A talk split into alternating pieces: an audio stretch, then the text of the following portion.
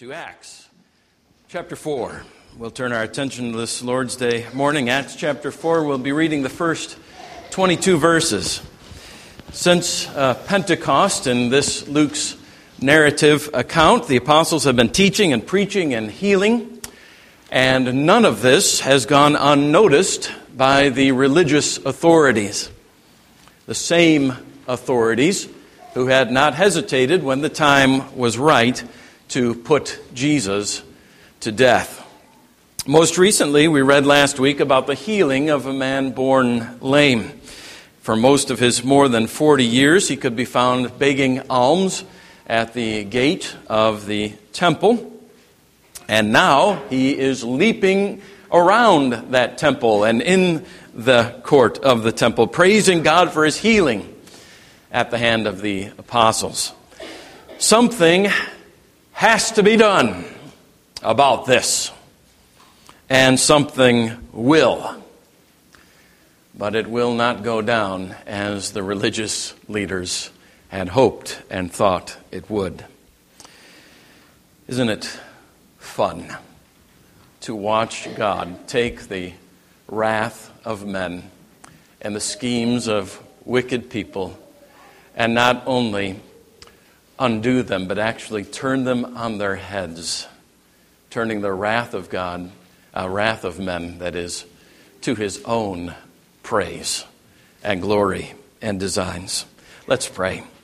Father in heaven, open our hearts, the eyes of our hearts, to receive this great truth that you are Lord over all, and to receive it with believing hearts, which is no small thing, Father.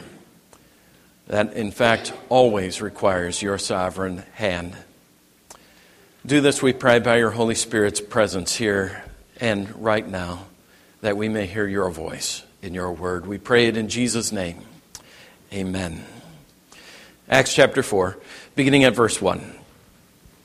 And as they were speaking to the people, the priests and the captain of the temple and the Sadducees came upon them, greatly annoyed because they were teaching the people and proclaiming in Jesus the resurrection from the dead. And they arrested them and put them in custody until the next day, for it was already evening. But many of those who had heard the word believed, and the number of the men came to about five thousand. On the next day, their rulers and elders and scribes gathered together in Jerusalem with Annas the high priest and Caiaphas and John and Alexander and all who were the high priestly family. And when they had set them in the midst, they inquired, By what power or by what name did you do this? Then Peter, filled with the Holy Spirit, said to them, rulers of the people and elders, if we are being examined today concerning a good deed done to a crippled man, by what means this man has been healed, let it be known to all of you and to all the people of Israel that by the name of Jesus Christ of Nazareth, whom you crucified, whom God raised from the dead, by him this man is standing before you well. This Jesus is the stone that was rejected by you, the builders, which has become the cornerstone. And there is salvation in no one else. For there is no other name under heaven given among men by which you must be saved.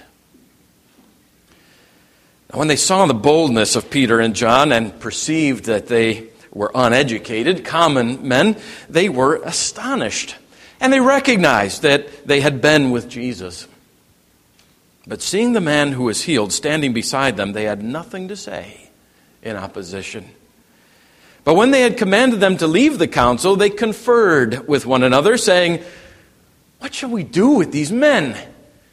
For that a notable sign has been performed through them is evident to all of the inhabitants of Jerusalem, and we cannot deny it. But in order that it may spread no further among the people, let us warn them to speak no more to anyone in this name. So they called them and charged them not to speak or teach at all in the name of Jesus. But Peter and John answered them Whether it is right in the sight of God to listen to you rather than to God, you must judge. For we cannot but speak of what we have seen and heard. And when they had further threatened them, they let them go, finding no way to punish them because of the people. For all were praising God for what had happened. For the man on whom this sign of healing was performed was more than 40 years old. It took just a matter of weeks or a couple of months for the church leaders to realize that despite their dearest hopes, they had not managed to rid themselves of this upstart rabbi, Jesus. On the contrary, though they had managed to get Rome to conspire with them and crucify Jesus, thinking to kill the snake by cutting off its head, ten more, as it were, grew in its place. The day they killed Jesus, Jesus had a relatively small following, maybe a few hundred at best.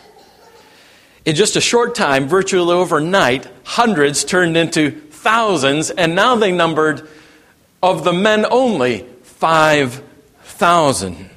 How frustrating for the elders and for the rulers and the scribes and the priests. No wonder they were so annoyed. I love that word there. They were annoyed to hear the apostles proclaiming not only the resurrection of Jesus, but the resurrection of the dead in Jesus for all who believe in him. The Sadducees, of course, you will immediately recognize, were particularly annoyed because they didn't believe in the resurrection of the dead at all, much less in this Jesus.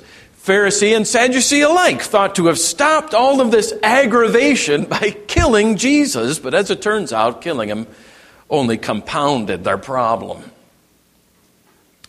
Hoping against hope that the proverb would prove true for them that persistence pays, they lock Peter and John in the hoosegow for the night, probably in hopes of teaching them a lesson.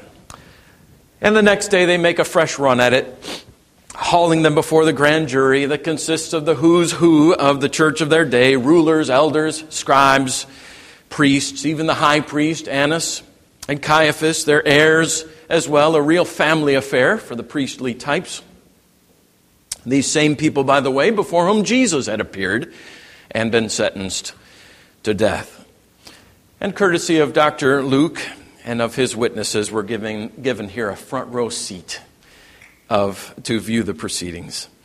Now, there are lots of things that we learn from listening in on this interrogation, many things we could profitably study this morning, but what I want for us to notice this morning is the stark contrast that Dr. Luke paints for us between unbelief and belief. That is, unbelief as it truly is, and belief as we know it ought to be, as it ought to behave in the face of unbelief.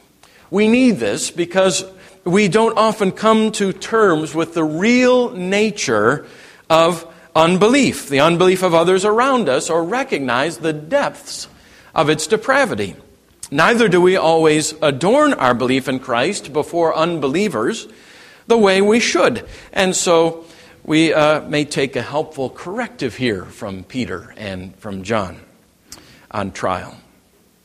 And we can learn these both better the true nature of unbelief and belief at its truest by looking in the face of both of these in a series of contrasts.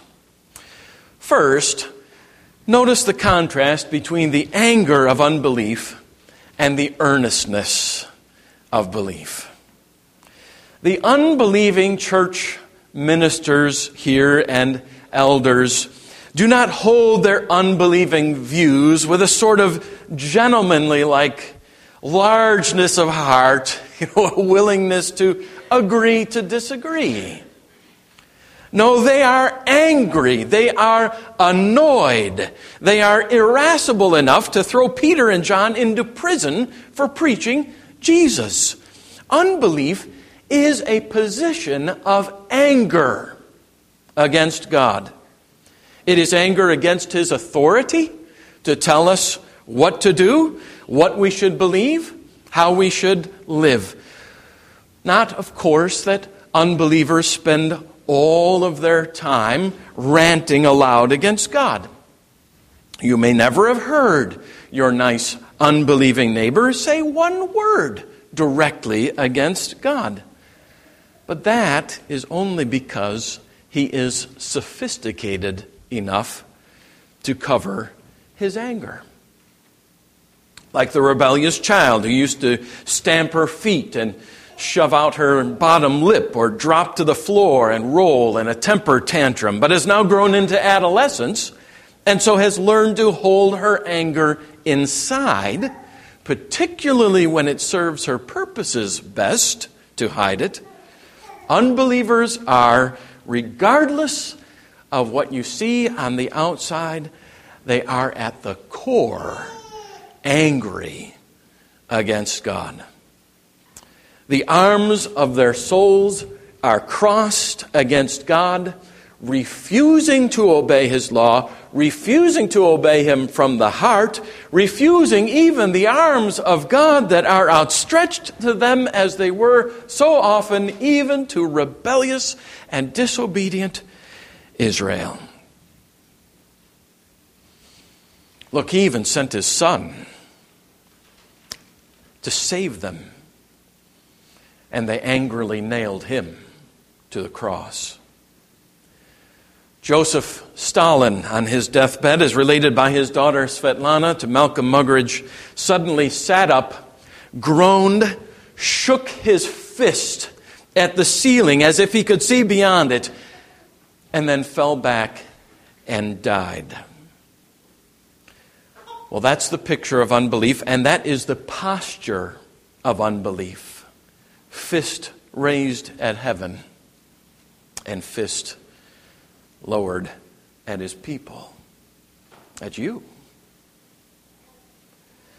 Belief, on the other hand, need not be angry. We don't need to be angry. It is earnest. It's earnest in its desire to see more and more of those shaking fists transformed into open hands lifted to God in faith and in worship. Fact is, Peter and John had plenty to be annoyed about, too. And there are times, of course, that we are to be angry about some things. But they had spent the night in jail and could easily have railed back at the religious leaders. They might have demanded better treatment at the hands of their own countrymen and condemned them, but instead, while they were shaking their fists at Peter, Peter was holding out to them life and the gospel. They demanded that Peter and John tell them by what name they had healed this man. And Peter replies with a gospel sermon. Not angry railing. Not that Peter held any punches, mind you. He tells them plainly that they had crucified the risen Savior, but a straightforward statement there is no other name under heaven given among men by which we must be saved. There's no need for shrillness on the part of Christians, no need to shake our fists at the world and what has been coined the culture war.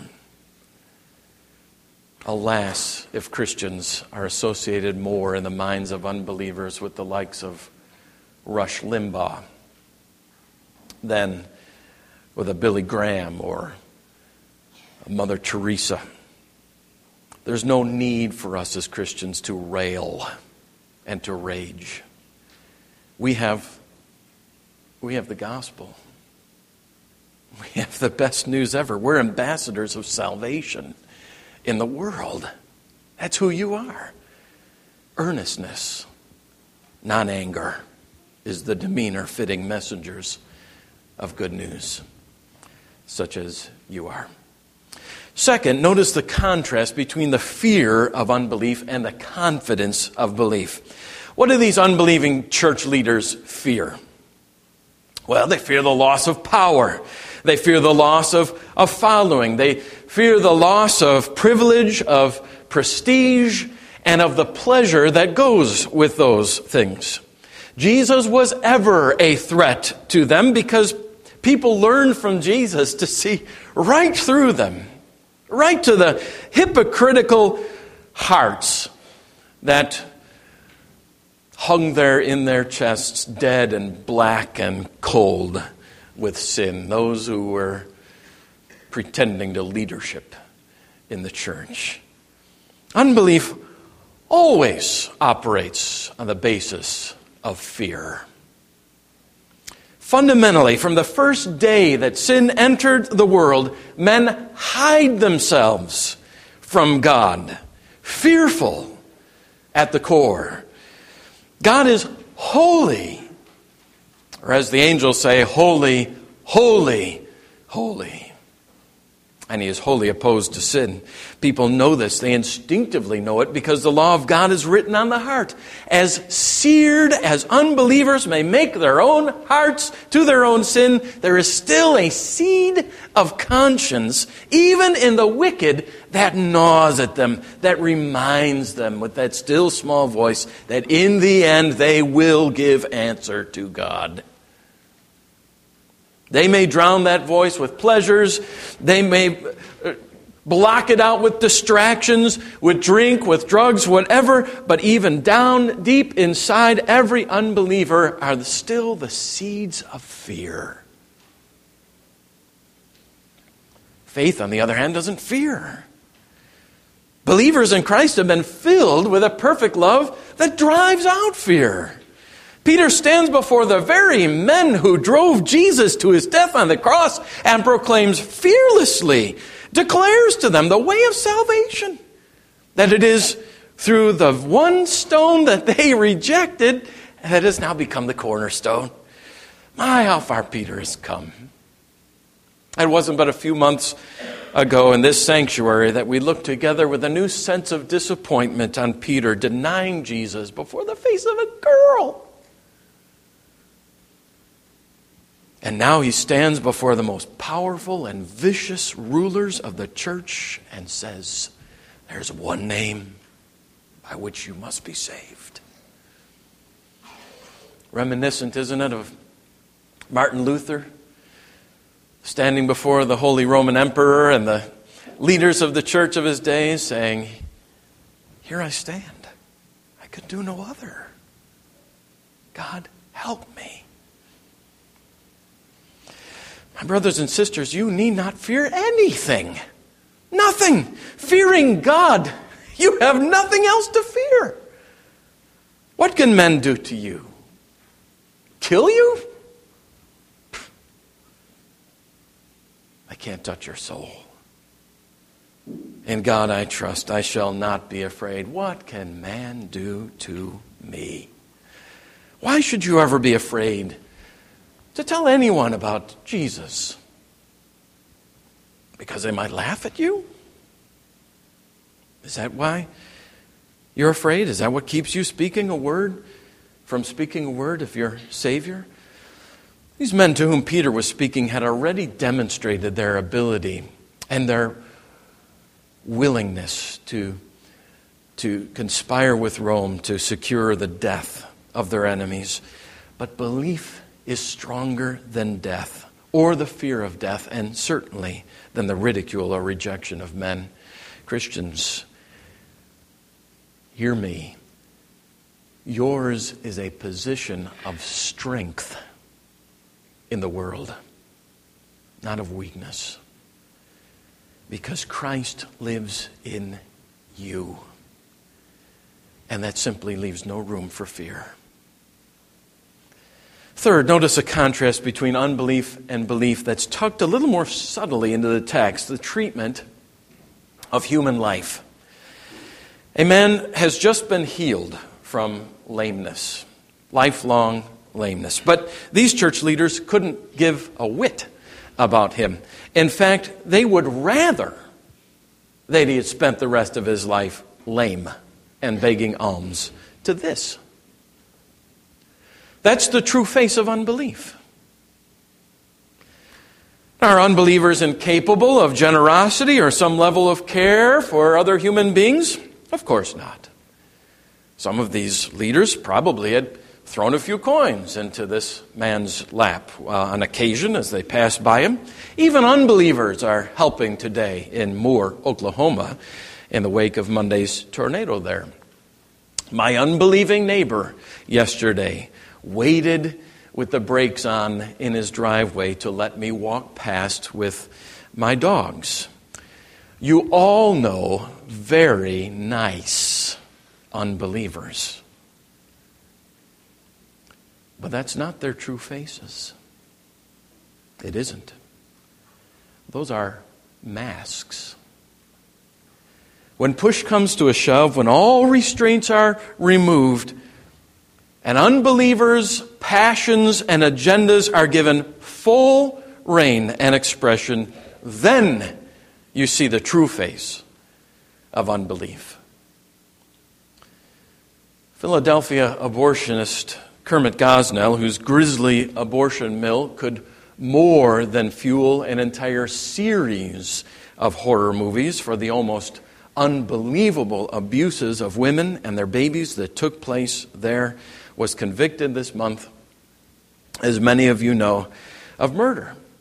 Children born alive in his office after botched abortions, he routinely killed by laying them out and taking a pair of scissors and severing their spinal cords. We gasp at the thought. But that's the face of unbelief. That's the true face of unbelief. Josef Mengele earned for himself during the Nazi Holocaust the nickname Angel of Death. I won't describe to you the kinds of experiments he performed on women and on children in the death camps. I think it would just be too repulsive.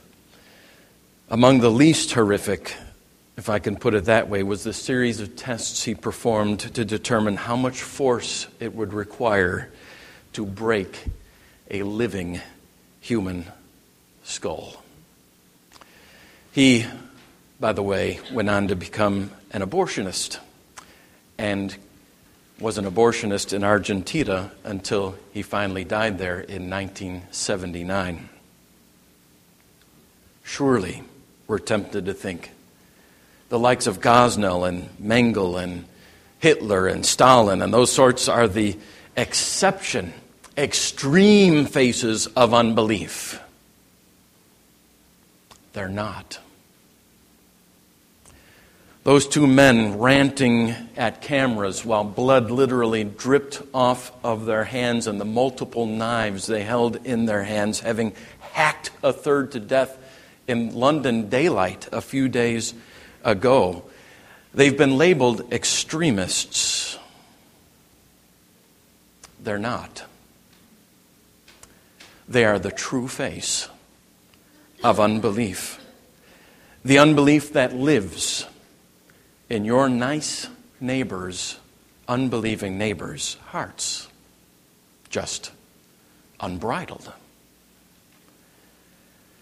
unrestrained by the external forces of civil law or by the necessity, as in our day and place for now, unbelief shows itself for what it truly is hateful, sadistic, narcissistic, hyper selfish, indifferent to the needs of others.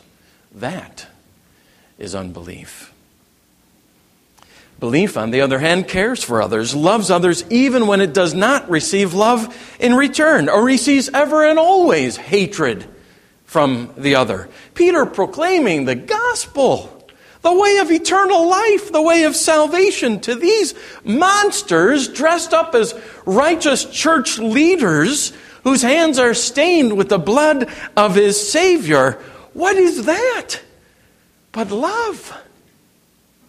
The love of the believing heart. Even at this point, Peter loves his enemies so much as to hold out salvation to them. One more comparison, a fourth. Notice the contrast between the irrationality of unbelief and the simple, straightforward logic of belief, of faith.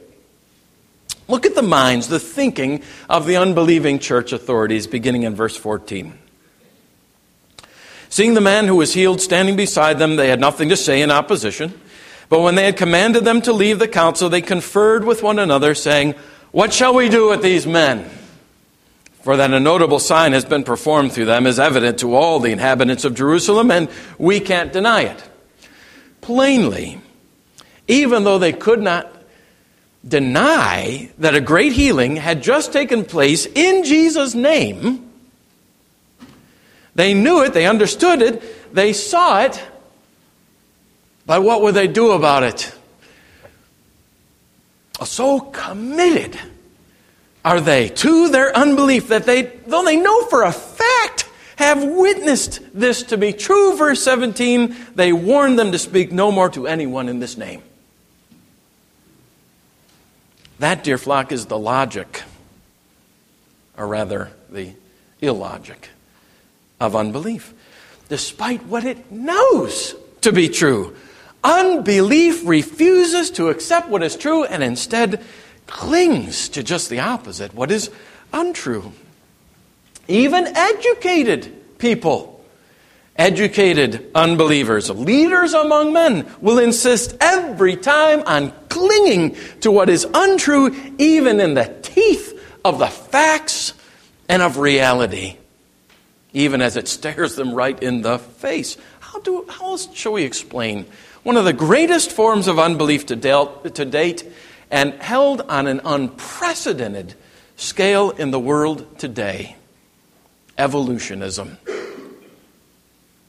Scientists whose own research should convince them lies face up before them of the abject failure of an evolutionary theory to explain human life, or life at all for that matter, who know themselves. The gigantic gaps that remain unclosed in the fossil records, on the one hand, the irreducible complexity of even a single individual cell, on the other, that modern science has uncovered, still hold tenaciously to evolution as their explanation for human life. Never mind the punishing and devastating blows dealt them by their own field of science when it comes to the theory of evolution. It simply must be true. Damn the facts. Why? Because the alternative is simply unthinkable. Too much to bear. Robert Shapiro, professor of chemistry at New York University and the author of a book entitled Origins A Skeptic's Guide to the Creation of Life on Earth. Shapiro, who does not hesitate to point out and even skewer the evolutionary establishment for the faulty arguments they use to prop up their theory, nevertheless writes this. Some future day may yet arrive when all reasonable chemical experiments run to discover a probable origin for life have failed unequivocally. Further new geological evidence may indicate a sudden appearance of life on Earth. Finally, we may have explored the universe and found no trace of life or process leading to life elsewhere. And in such a case, some scientists might choose to turn to religion for an answer. Others, however, myself included, would attempt to sort out the surviving less problematic scientific explanations in the hope of selecting one that was still more likely than the remainder. In other words, I will never believe in a creator.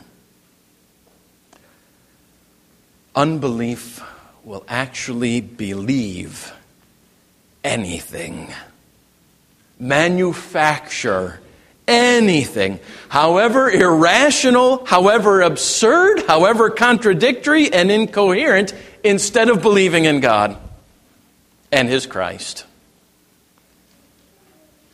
That's irrational. Do you agree? But belief is not irrational. It requires no contradiction of the facts and involves no violation of basic logic. The message is plain, it is internally and inherently coherent. The eternal triune God made the world and everything in it, including us. But we rebelled against him, this benevolent creator of mankind, and we sinned against him. We broke his law and that carries a penalty, and it is death. So benevolent was that Creator, however, that He Himself made Himself subject to our penalty. He died instead in our place. Not only that, He rose again from the dead and He rules over all things for the church. He's coming again to judge all of us, the living and the dead.